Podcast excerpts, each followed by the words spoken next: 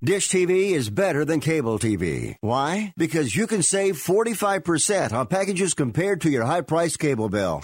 Wow. Take those giant scissors out and cut the cable and save with Dish TV. Plus, you get a free DVR upgrade to record your favorite shows and free installation. And with Dish Anywhere, you can watch TV for free on your mobile device. Act fast. You can save hundreds of dollars. Does your cable company do that for you? Get all the best TV programming at your fingertips at a fraction of the price of cable TV. So say adios, arrivederci, goodbye to the high cable bill and save up to 45% on Dish TV packages today. These are limited time offers and can change at any time. Call fast. 800 405 2561. 800 405 2561. 800 405 2561. That's 800 405 2561. The following is a special presentation.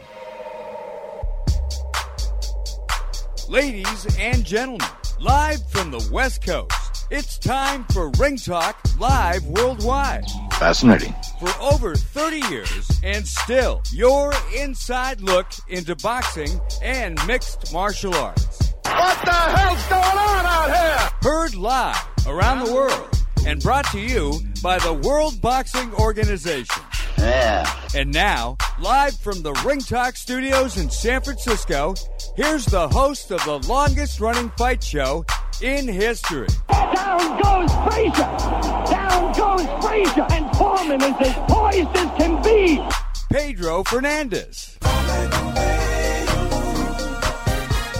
Damas y caballeros, bienvenidos, ladies and gentlemen, welcome to the Sports Byline Broadcast Network and the Sunday edition of Ring Talk Live Worldwide. Yes, the man was correct in that lofty introduction, as my name is Pedro Fernandez. Of course, the often imitated but hardly duplicated, undisputed heavyweight champion of the radio area. Straight up, 36 years of radio presence.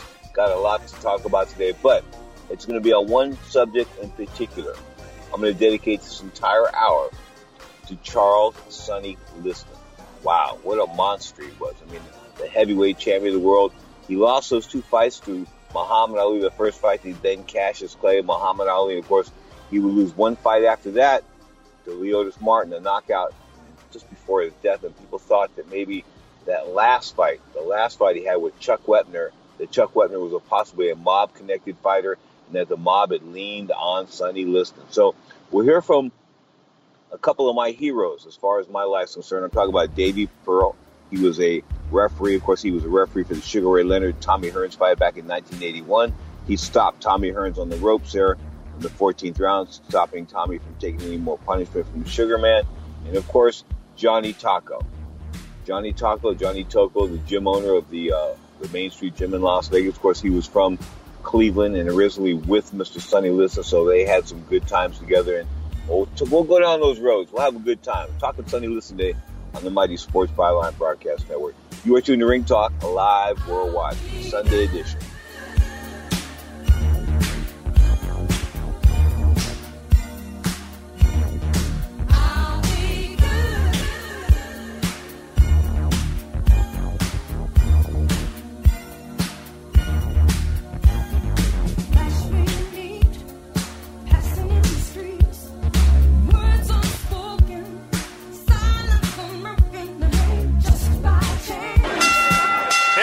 Decision now. Let's listen. Clarity in the world of professional boxing is spelled WBO. That's right, the World Boxing Organization is boxing's only transparent sanctioned body. You can follow the WBO on Facebook or check out their website, WBOboxing.com. That's WBOboxing.com. The World Boxing Organization.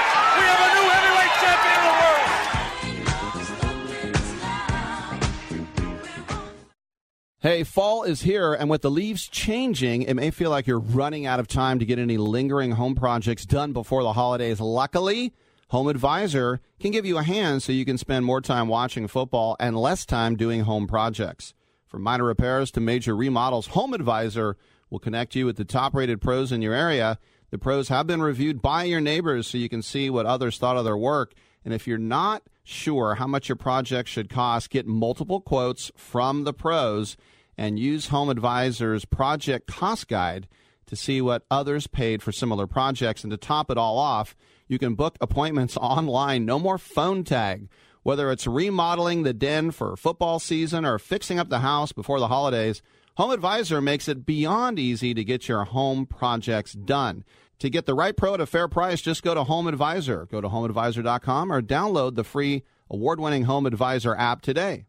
It has been said that everyone has a book in them. But do you have the time or the ability to write your book? Maybe you picked up some skills or had a life experience that you want to pass on in the form of a book to help others. Maybe you want to leave an autobiography for your family. Or maybe you've built a successful business and you want to share your story. At Dorrance Publishing Company, we have professional writers who can help turn your book idea into a finished manuscript quickly and affordably. A Dorrance ghostwriter can provide as much or as little help as you need to complete your book. You'll work directly with your ghostwriter to finish your book faster than you ever could on your own. It's easy to become a published author. Call Dorrance now to learn more. 800 485 6003. 800 485 6003. 800 485 6003. Call right now. That number is 800 485 6003. iHeartRadio, an app so powerful it holds 20 million songs from 450,000 artists. Thousands of the best live radio stations, custom stations, and stations created just for you. It's anywhere and it's everywhere. Millions of songs, thousands of stations, one free app. iHeartRadio is that easy. Download the app today or listen online at iHeartRadio.com. Now, more of Ring Talk with Pedro Fernandez. Who was Sonny Liston? Charles Sonny Liston.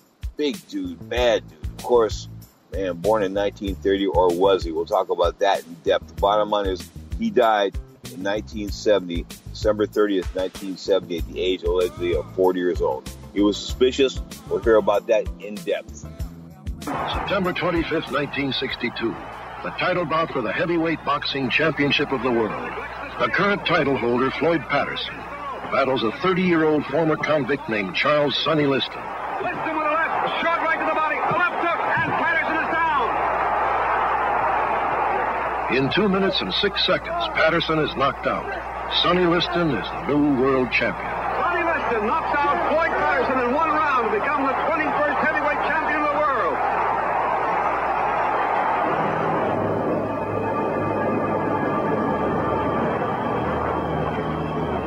Nine years later, Las Vegas, Nevada, January the 5th, 1971. Liston's wife, Gerald, arrived back at their home from a trip out of town. She was worried that she had not been able to talk to her husband for several days.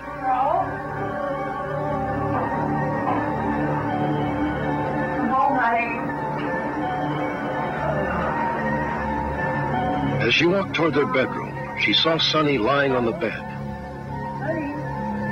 Sonny Liston was dead from what officials claim was an accidental drug overdose.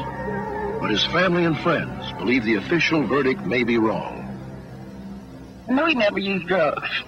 He used to drink every now and then, but he Sonny never used no drugs. If he did, I didn't know anything about the drugs. Now, I'm sure I know a dope head when I see one. And Sonny never used drugs. I'm sure in Mr. Liston's life he had enemies. And I somehow believe one of them killed him, or several of them killed him. And I don't think one man could have done it. I'm sure it took several. The rise and fall of Sonny Liston reflects the brutal and occasionally corrupt boxing world that he dominated in the early 1960s. And the circumstances of his death have never been satisfactorily explained. In fact, there's compelling evidence that Sonny Liston was murdered, a victor who became a victim. His story began with a lonely bus ride in 1944. One of 25 children of a sharecropper in Arkansas, Sonny Liston endured frequent beatings as a child. At the age of 12, after selling a bag of pecans for bus fare, Sonny left for St. Louis and a better future. But once he arrived, Liston's life would take a violent turn. a path that would eventually lead to prison. Most of his prison records were strong arming. Why he would turn in the streets and strong arm people to get money to make a living. After all, he come from a big family, so somebody had to support him. So he done what he had to do to make a living. In 1950, Liston received two concurrent five-year terms for the armed robbery of a gas station. While in prison, Liston channeled his considerable strength into boxing. After 29 months, he was paroled. In 1953, Sonny went professional, winning 32 of his first 33 bouts, 22 by knockouts. Sonny was uh, the type of fighter, when he got in the ring, he was mean, he come to fight, and he had only one thing in mind when he went out there, and that was to win. By 1962, Sonny was ready to make his successful bid for Floyd Patterson's heavyweight title. He was one of the toughest, uh, most durable fighters of all time. You couldn't knock him off his feet. He was awesome. After his victory over Patterson, Sonny was champion for 17 months until he met a young man named Cassius Clay, who would one day become Muhammad Ali.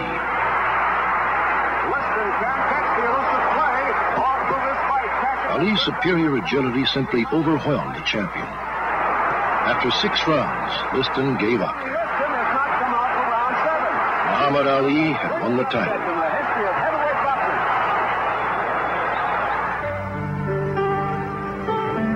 Ali's reign as champion, Liston stayed in Las Vegas.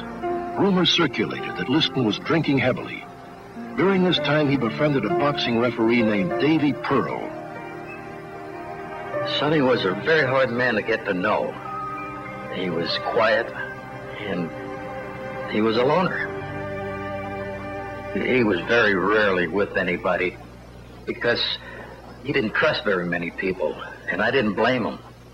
Sonny was really on the downside with his career. And people beat him out of millions of dollars. You know, phony managers, and they had this going, invest your money with this, and that happens to fighters that strike it rich. And he was such a nice guy. And it was a shame that most people didn't realize how nice a guy he really was. In 1967, Ali was stripped of his title after he refused to be drafted. Liston decided to resume training for his boxing career. Once back in the ring, Sonny won 14 consecutive bouts. Davey Pearl became his unofficial manager and signed Liston to fight an up-and-coming young heavyweight from New Jersey, Chuck Wepner. The two men both had eyes on Ali's vacant heavyweight title. Day after day, Liston prepared to meet and beat Wepner. I wanted Sonny to win that fight, and Sonny wanted to win the fight because had he won the fight, he would have gotten a big money fight. There were rumors that some gamblers were betting heavily on Liston to lose. Johnny Tocco believes that two days before the fight, Liston had a meeting with two of these gamblers. He glanced over and seen these two black gentlemen, and he said, go over and sit down a while in the lobby. He said, I'll be over in a little bit. Sure you're going to be all right? Don't worry about it. Be all right. So how you doing, man? I believe that Sonny was approached to drop the fight. He had to be approached because the talk that was around, it seemed to me like they wanted a Chuck, uh, Chuck Wepner win. And the only way they can do that, Sonny would have to be involved. Sonny Liston was ready to take his first step on the road back to the top. Only local favorite Chuck Wepner blocked his way. Sonny, listen! Hey, Sonny, everything's okay. Go to work on the guy. Well, the fifth or sixth round, Sonny told me, and it's the first time in my life that I ever thought I would hear this from him. He says, I'm afraid to hit this guy anymore. He had hit him so many times in the face.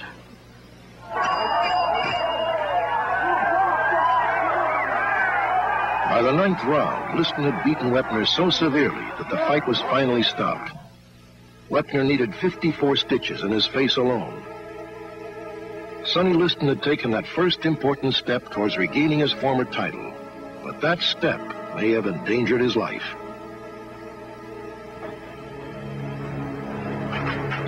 January 5th, 1971. just six months after the Wepner fight, Liston's body was discovered by his wife. Police were summoned to the scene. In Liston's kitchen, in plain view, investigators found three small bags of heroin on top of the kitchen counter. A small amount of marijuana was also discovered in Sonny's pocket, and a syringe was found near his body. Take him on down to the morgue.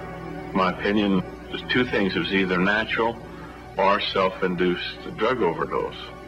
And the only reason I dwell on the drug is simply because there was this found in the kitchen. An autopsy discovered needle marks on Liston's right arm, and the official report stated that Liston had died of a cardiac arrest after injecting himself with heroin. But surprisingly, only small traces of heroin byproducts were found in his body. There's some trace of morphine and codeine found in the kidney tissue, but the level of drugs in his own uh, tissues did not indicate that it was an overdose type of drug death. Dr. Davis, you have a telephone call. Just one month before, Liston had been briefly hospitalized after a car accident. He received intravenous medicine in his right arm, and Davey Pearl believes that that is where the telltale needle mark came from. Hey, Sonny. How are you doing, my man? Fine. What happened to you? Uh, I bumped the car. You bumped the car. Man, I hate these needles, Dave. He hated needles with a passion. A few times, you know, he'd start to get a running nose or something like that, a little cold. And I said, come on, Sonny, I'll take you to the doctor. He wouldn't go to the doctor. Mr. Liston would not go for common shots, for colds or flu, because he hated the needle to that extent. That he would make a fuss when it was necessary to go. Mr. Liston was killed. He was a strong, healthy man. He was not depressed. He was not prone to suicide, certainly. I think uh, Sonny Liston was murdered. Uh, I think that somebody promised him some sort of a deal. At that time, Sonny had no income. And a lot of fellows, you know, propositioned for different business deals. He was hanging around with the wrong crowd. And I told Sonny, I says, keep away from these people.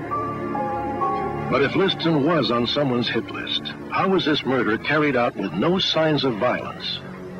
Some believe that he was slipped a drug drink and then taken home. Once there, Liston was given the fatal shot. But if this theory is true, why were such minute traces of chemicals found in his body? Even if he had committed suicide, why would he have injected himself with such a small amount of heroin? To this day, Liston's death remains shrouded in mystery. So what actually happened, you know, I often wonder, but I, I, I don't know. He did come from nowhere to get where he was. And I like the world to know that he was a good husband, he was a good man. That's where I like the world to remember him.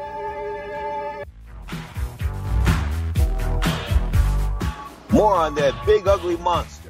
Said for Cassius Clay called him Muhammad Ali. I'm talking about Sonny Liston right after the break. You're tuned to Sports Byline.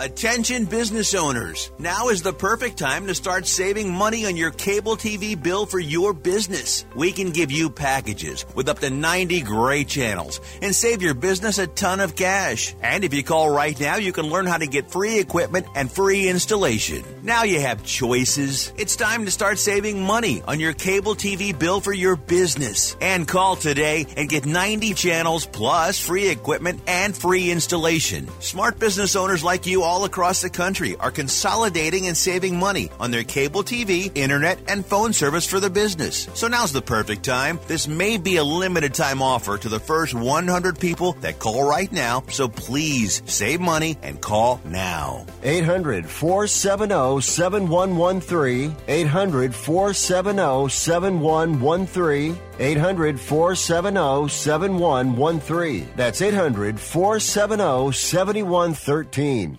Attention business owners. Are you struggling while waiting for your customers to pay on their net 30, 60, or 90 day invoices? Can't get a business loan? Have no equity? Bad credit? Or maybe no credit at all? Then you need to call AmeriFactors right now. AmeriFactors will give you cash for your invoices and there's nothing to pay back. We simply buy your account receivables and if those clients don't pay on the invoices, we take the loss. We give you funds based on your account receivables not your credit. And 98% of all applicants are approved. It's that simple. With AmeriFactors, there's no more waiting for your customers to pay. We give you the funds up front, then we wait for your customers to pay us. Fund your business today. Call AmeriFactors right now. 800 847 1183. 800 847 1183. 800 847 1183. That's 800 847 1183.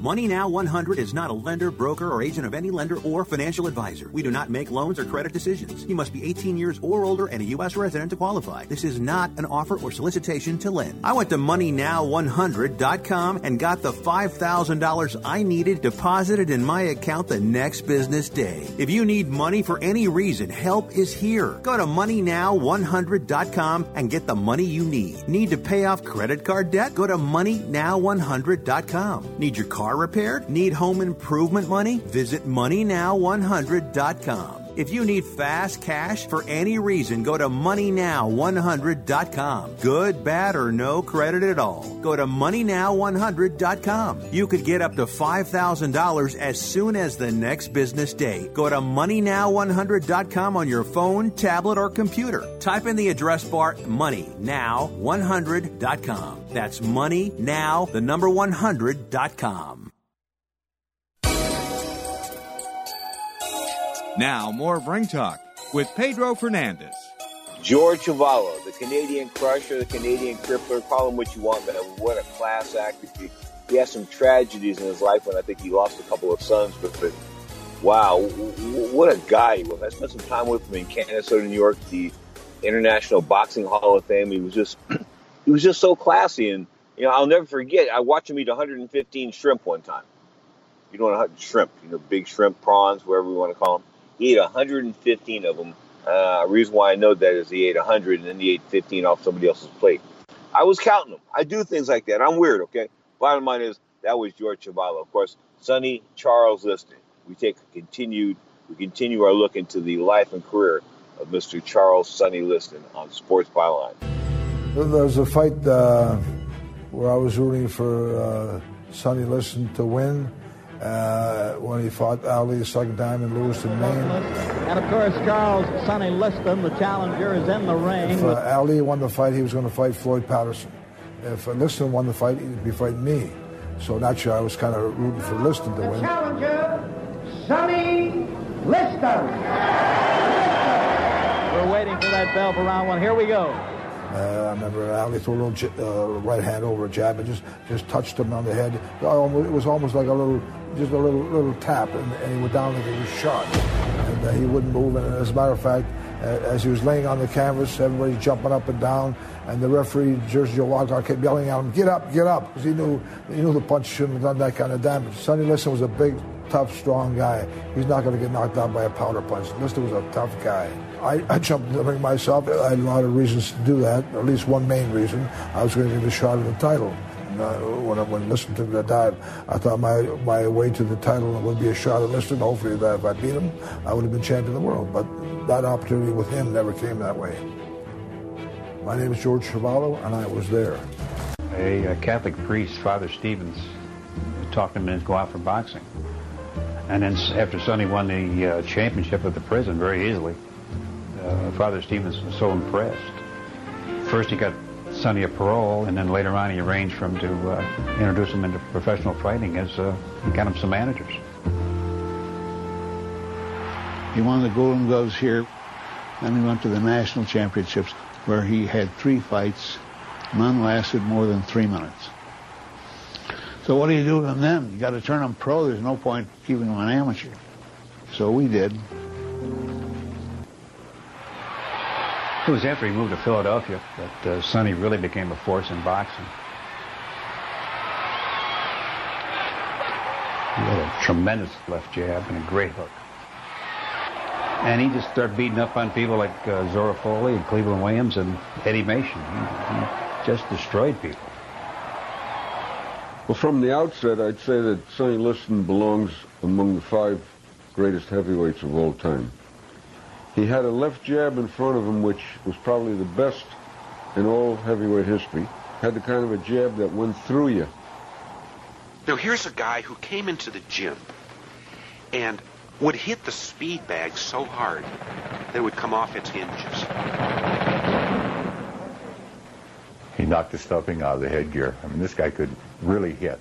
The stitching on the headgear, when he hit you, it came apart. I think it's fair to say that he was considered like a Joe Louis, like a Mike Tyson. He was one of the nicest guys you ever wanted to see when he wasn't drinking. But when he got his little drink in him, he had a problem. In 1956, in a brawl with a police officer, the cop wound up with a broken knee, and Sonny managed to run off with the, uh, the cop's gun and a cap. Him and the cop got into it, and the cop called him a black-ass nigger. He pushed the cop, and then uh, he took the cop's gun, and he got seven months for it. And I didn't get him that night, but we got him a couple of nights later. Of course, I took him in an alley and talked to him, talked his language, and he understood what I meant. Nobody want to get killed. Nobody want to get the head caved in. I said, that's what's going to happen if you keep around here. After that uh, breaking that policeman's knee, Sonny was picked up and put back in the workhouse. And then uh, after his release, he wound up in another fight with a policeman, wound up putting him upside down in a trash barrel. But now the police were tired of arresting him, and they just told him, get out of town or else. All you had to do was look at their eyes. And they were out already. They already had a glaze. And you knew, looking at Floyd Patterson, that it wasn't going to last very long. The. And then smacks to the side of the head of Patterson. And Patterson's in trouble, and the left hook smacks him down. Four, five, six, seven, eight, nine, ten. He is out. If the public would uh, let bygones be bygones, that I would be a good champ, maybe a better champ than he was, either just as good a champ as he was. After Sonny won the title in Chicago, he was going through on a United flight back some of the things he was going to say at his reception at the airport. And he said, I know a lot of my own people were against me. And he said, I want to prove to them that I'm not going to disgrace them, I'm not going to embarrass them, that I'm going to make them proud. So when we finally landed in Philadelphia, he took a step outside the door of the cockpit and stood there for a moment and he was looking. I could see him look both ways and it was no nothing. There was no evidence of any kind of activity, of organized activity in the way of welcome. And I could just see almost the air go out of him. I mean, these big broad shoulders in front of me just seemed to sag with the recognition that there was no welcome here for him. Even after he became champion, the Philadelphia police, they went right on harassing him. They're just uh, petty things. Picking him up for standing on a street corner talking to someone. For Sonny, the last straw is when they picked him up in the park for driving too slowly. It was after that driving too slow in the park that he said that he was going on to Denver and that he would rather be a lamppost in Denver, I think he said, than a uh, the mayor of Philadelphia. He wanted to be close to Father Murphy, and he hoped that would be the end of police harassment.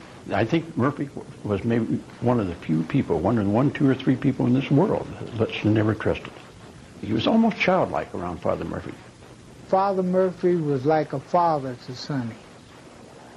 And and he would talk and try to advise Sonny to help Sonny out, to keep him out of trouble. Father Murphy felt sorry for him. He used to say, we have to pray for the poor bastard. And that was uh, because he was an accident waiting to happen.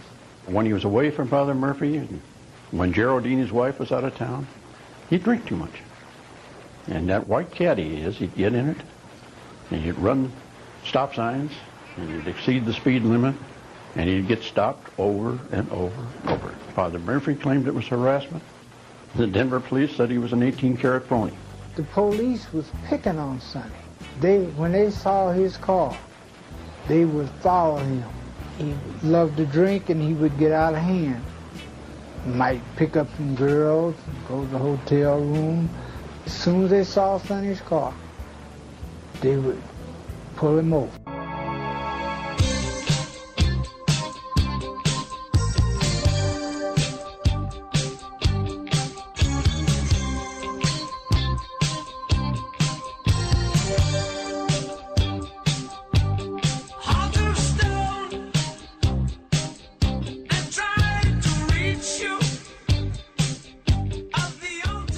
Beat my first boxing mentor. I'm talking about Eddie Machen. Of course, I asked Eddie one time, how did you fight Sonny and not be scared? He said, you have to be scared when you fight Sonny Liston, That's the only reason why I didn't get killed, because I was scared.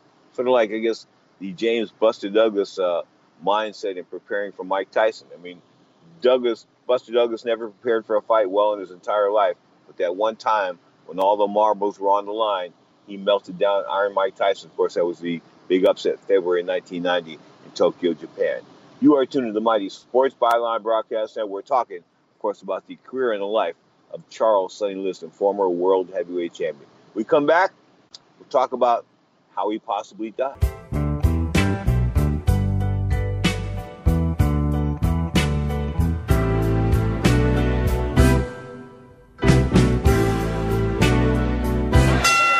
Here comes the decision now. Let's listen. Clarity in the world of professional boxing is spelled WBO. That's right, the World Boxing Organization is boxing's only transparent sanctioned body. You can follow the WBO on Facebook or check out their website, WBOboxing.com. That's WBOboxing.com. The World Boxing Organization. Who's done it? We have a new heavyweight champion of the world.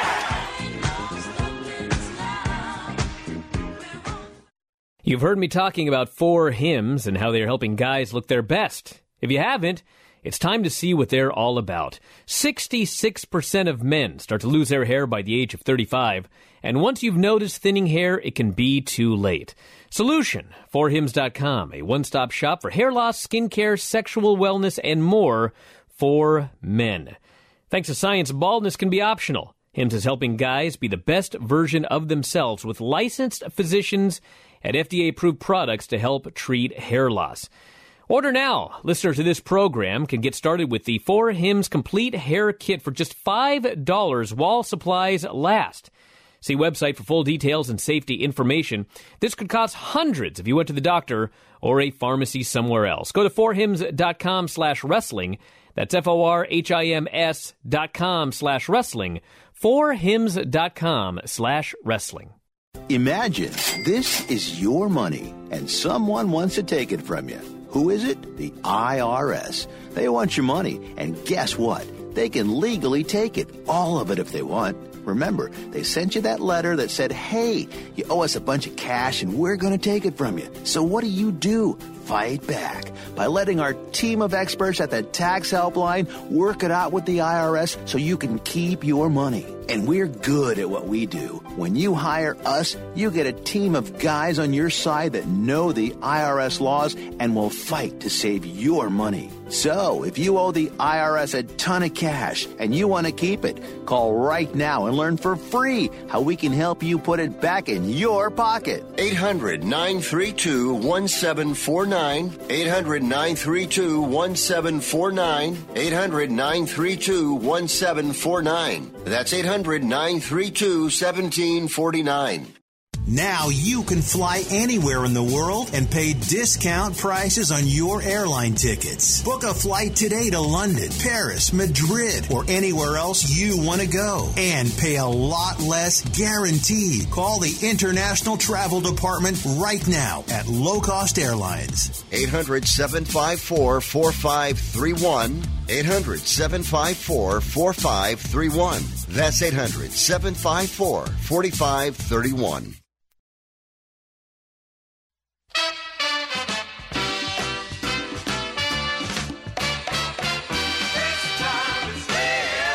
Now, more of Ring Talk with Pedro Fernandez. The next piece will include five theories on the death of Charles Sonny Liston. Of course, I told you it took place around New Year's Eve 1970. People are not sure whether it was December 30th, the 29th, the 31st. In other words, Sonny was last seen, I believe, on the 30th. So that's why they sort of said it was the 30th of December 1970. But he was living in Las Vegas. Him and Geraldine, his wife, a nice lady. You've heard of her in some of these clips, but she's she was she was conflicted. because she always wanted to protect the the image of Sonny Liston, and I can understand why because he was he was considered such a bad guy, and he really wasn't that bad of a guy. Yeah, he drank a lot, and yeah, he got stupid, but he really didn't go around like mangling people or anything like that in public. I mean, he did most of his mangling in the ring. Of course, when he mangled Floyd Patterson for the heavyweight title, not once but twice, um, that was a that was a statement. I mean, that was an early version of Mike Tyson. There's there's no other way to put it. I mean, Charles Sonny Liston was the prototype to Mike Tyson. He just was. I mean, Mike Tyson was Sonny Liston on steroids. Mike Tyson on steroids? Oh, never think about that. Baloney.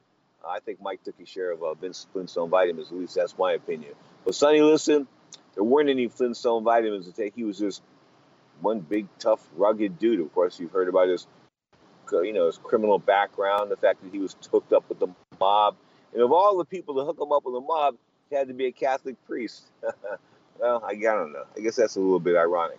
Bottom line is, here are five theories.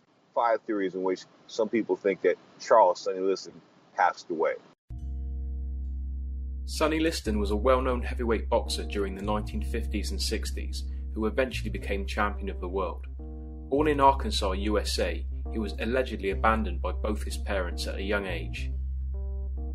Alone, he moved to St. Louis in the hope he would find his mother, but instead of the positive life he hoped for, he found himself still alone and tangled up in a life of crime.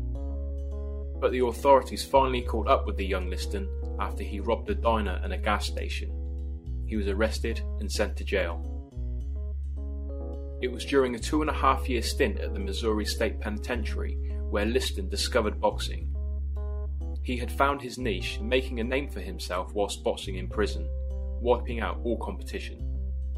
When he left prison, he found a new type of family in the shape of the mob.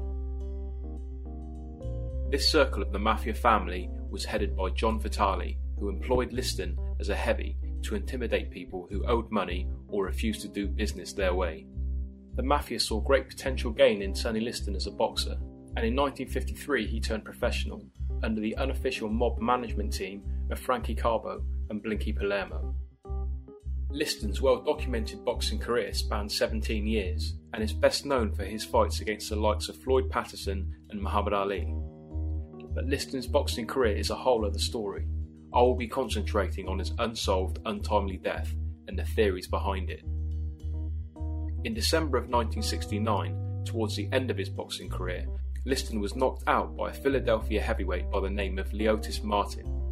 In June of 1970, in an attempt to salvage his career, Liston fought Chuck Wepner. Liston punished Wepner for 10 rounds and won the fight. Six months later, Sonny Liston was dead. Sonny Liston's wife Geraldine arrived at their home in Las Vegas on the 5th of January 1971, where she discovered Liston's body lying on the bed. There were no clear injuries such as knife wounds or blunt trauma to immediately suggest foul play. There were needle puncher holes in his arm, and according to some reports, an intravenous needle was found next to his body. There were bags of cocaine found in the kitchen and marijuana found in his pocket. It's thought that Liston had died a week prior to this discovery on December 30th, 1970. Now, Sonny Liston's death is shrouded in mystery, and there are several theories to what actually happened.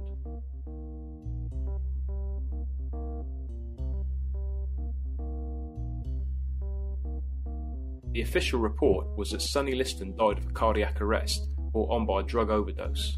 It was believed by some that he was a heroin addict, but his wife Geraldine Liston and friends who knew him knew he had a phobia of needles and would never have injected himself.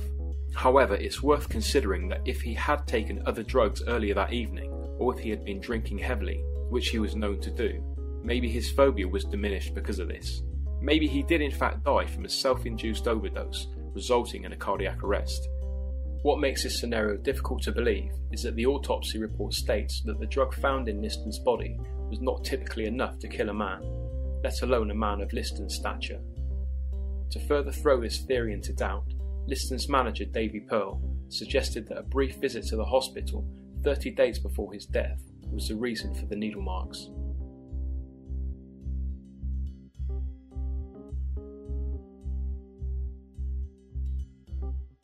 Another theory is that Liston committed suicide.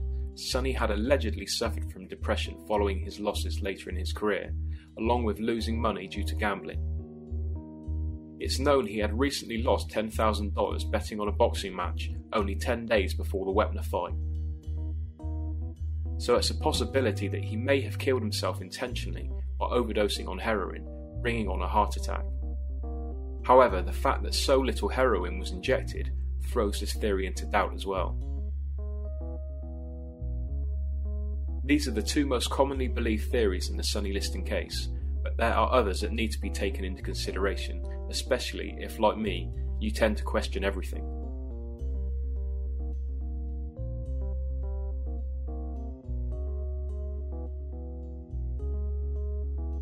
On the night of his death, Liston was attending a party at the home of a well known Las Vegas drug dealer. According to Lem Banker, a professional gambler and friend to Sonny Liston, the police approached Liston, telling him to stay away from the house, which was on the west side of Las Vegas, as the local police enforcement were planning a drug raid in the area.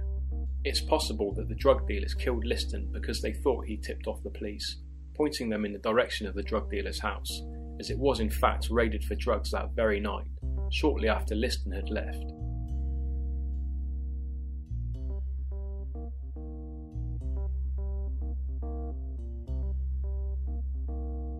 When Geraldine found the body, she didn't raise the alarm for two or three hours, which led some people to believe that she may have had a hand in Sonny's death, taking her time to clear away any real evidence or planting misleading evidence. Was Geraldine involved with other people? Maybe she had a money driven motive, working alongside enemies that Liston had made along the way. There was certainly no doubt that he had made many during his crime ridden life.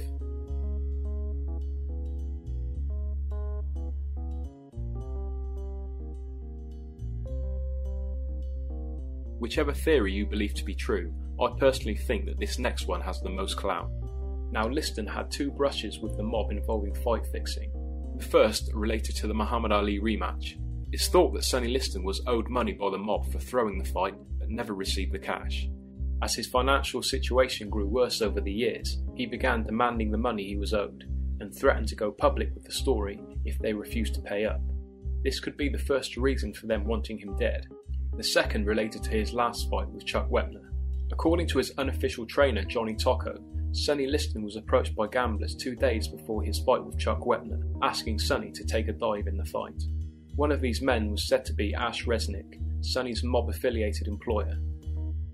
Liston refused to throw the fight and went on to beat Wepner, punishing him for 10 rounds. It's strongly believed by many that he was murdered by more than one mob affiliated gambler for beating Wepner it's a common theory that they intentionally killed Sonny by getting him so intoxicated through drinking or other drugs that he was incapacitated and unable to defend himself. Maybe Sonny Liston refused to lose to Wepner as revenge for not being paid for throwing the Ali fight. Either way, if this theory is true, they left this formidable man vulnerable to a well planned killing made to look like suicide. It's a sad story, and today it still remains uncertain as to what or who killed Sonny Liston. Maybe we'll never know.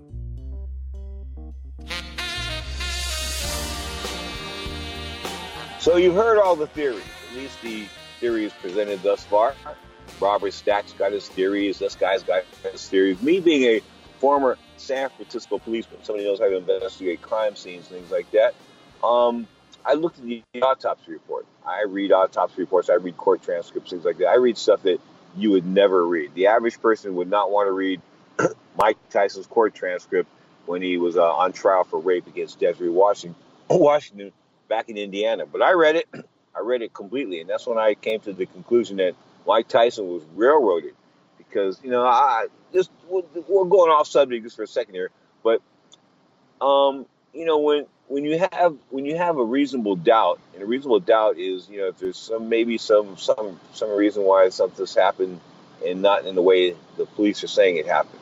I'm talking about the Desiree Washington attack. Of course, she was spotting on her menstrual cycle, and she went into the bathroom after all this heavy petting on the on the bed there in the hotel room in Indiana, in Indianapolis, and she put her panty shield on the on the um, sink board, and then she went back out into the room. So she took off the only thing preventing her from having sex, and she removed that and um, left that on the sink board. It came out. So to me, that's reasonable doubt. Absolutely no way, no no no ifs ands or buts. Anyway, so Don King's lawyer, of course, was a tax lawyer at the time, wasn't a criminal attorney and he gave Mike Tyson really no defense. Anyway, had Tyson been defended correctly, I think he might have gotten a hung jury or an acquittal. But Charles Sonny, Liston, you've heard the cops chasing him around St. Louis. Well, Johnny Tocco told me about that. The cops hated him in St. Louis. They just hated him. They wanted to kill him. And if they got a chance, they might have. So he left St. Louis and he went to Denver. Then, of course, his drinking. When he drank, he acted a fool. Sonny was a fool when he drank. He just some guys are. Some guys just aren't meant to drink. You know what I mean? Especially when you drink to excess. In fact, you heard some of the theories there where people think that you know he was drunk, so somebody took him home and they killed him because nobody could kill him when he was when he wasn't drunk or something like that. I'm going to tell you the way this went down. As a former police officer, as I said, who was a private investigator, who has studied the crime scene, the photos, and the autopsy report, it is my professional conclusion that Sonny Liston either had a stroke or a heart attack and he died while masturbating. Now, I know you guys are going to say, oh, God, why would Pedro come up with something like that? Well, let me tell you. He was laying on the bed. The doors were locked from the inside. He was laying on the bed with his shorts down around his ankles. His shorts are down around his ankles, and he is laying on the bed nude. And the door is locked from the inside. So nobody's going to be able to lock the door from the inside and murder him. Nobody's going to be able to. See my point here? So this foul play thing, I think, is just totally out the window. I, I think that you know, Sonny just he came and went at the same time. That's the best way I can describe the death of Sonny Liston. He died at his own hands. So you know, hey, no big thing there. I mean, was it a suicide? No, it wasn't a suicide. I'm sure he wasn't int- intending on on dying uh, during this little heated exchange with himself, but that's what happened. It's happened in the past. I've read about it. So this is nothing new. I mean, people have passed away doing this, coming and going at the same time, and I think this is the way Charles Sonny Liston went. Now, some people might think I'm crazy, but I've studied this and studied the crime scene photographs. I talked with Johnny Tocco. He was he was there with Geraldine.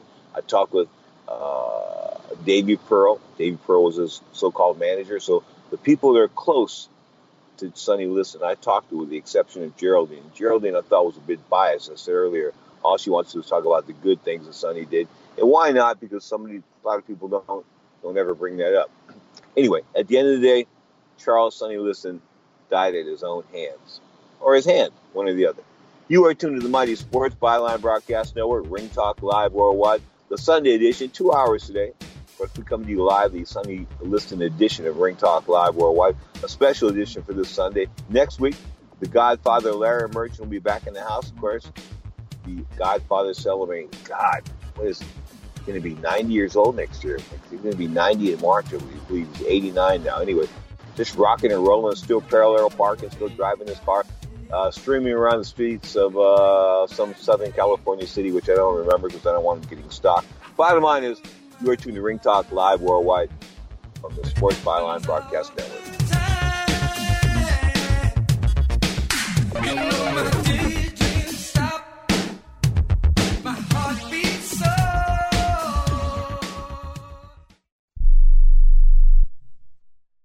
Do you use the blue pill to charge your sex life? Have you been thinking about trying the blue pill? What if we can promise you the same results for less than $3 a pill? If you're paying $20 a pill for the other pills, you're getting taken to the cleaners. Our pill delivers the exact same results for less than $3. We'll do the math for you. You'll save more than $16 a pill for the same results. Want more? We'll give you 40 blue pills or 40 yellow pills for $99 and add four more pills free. You save more than $500. You don't have to be a rocket scientist to know what to do next. You need to call and get your 44 pills for just $99. Stop overpaying for the other blue pills. Call us and start saving a ton of money for the exact same results. Ordering is fast and easy with your pills delivered to your door in a non-marked package. 800 223 0992 800 223 0992. 800 223 0992. That's 800 223 0992. Attention to anyone that's written a book or wants to write a book. The process is not that complicated. Take a first step. Even if you write a page a day, you'll build momentum and your book will become a reality. The hard part is getting it published. That's when you need to call Page Publishing. They've got hundreds and hundreds of thank yous from different new authors, just like you. They make the process of publishing your new book and getting it sold online a simple process. You can learn how simple it is right now by calling for your free page publishing new author submission kit. One quick three minute phone call. That's all it takes to get free information and learn how you can get your book published. Pick up your phone right now and call us 24 hours a day at this number. 800 603 0885. 800 603 0885. 800 603 0885. That's 800 603 0885. At 28, I had struggled with opiate and meth addiction for 12 years. I did and said things that the sober me never would have done. One day I realized I was not invincible. I was not exempt. And that's when a friend told me about elite rehab placement. They gave me the tools I needed to get sober, and all it took was the one phone call. Elite Rehab can help you start to break your addiction problem and get sober in as little as seven days. And we'll work with your insurance provider to help cover the costs. Plus, we have travel assistance programs to get you here by plane or train. Make this free call right now to learn more. 800 403 5912. 800 403 5912. 800 403 5912. That's 800 403 5912.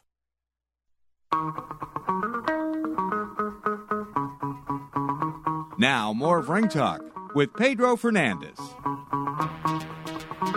Wrapping up hour number one of Ring Talk Live Worldwide, the Sunday edition. Of course, um, we come to you for two hours on Sunday at 11 a.m. Pacific time, 2 p.m. Eastern time. We'll have a special replay of the next hour right here on the Sports Byline Broadcast Network. But straight up, you are tuned to the mighty Ring Talk Live Worldwide, 36 plus years now of radio presence, often imitated but hardly duplicated. But yet, there would be no show without listeners. So I want to thank the Ring Talk family of listeners now 35, 36 years. Guys like Ron Wong have been around 36 years. Good Lord, man. People have been around listening to the show for 35 and 36 years, almost longer than I think I've been listening to it because I don't listen to a whole lot of shows. I know a show when I do it. In other words, if it's done well, I know it. If it isn't done well, I know what I did wrong, and I really don't have to listen to the shows per se to figure that one out. Anyway, enough of that.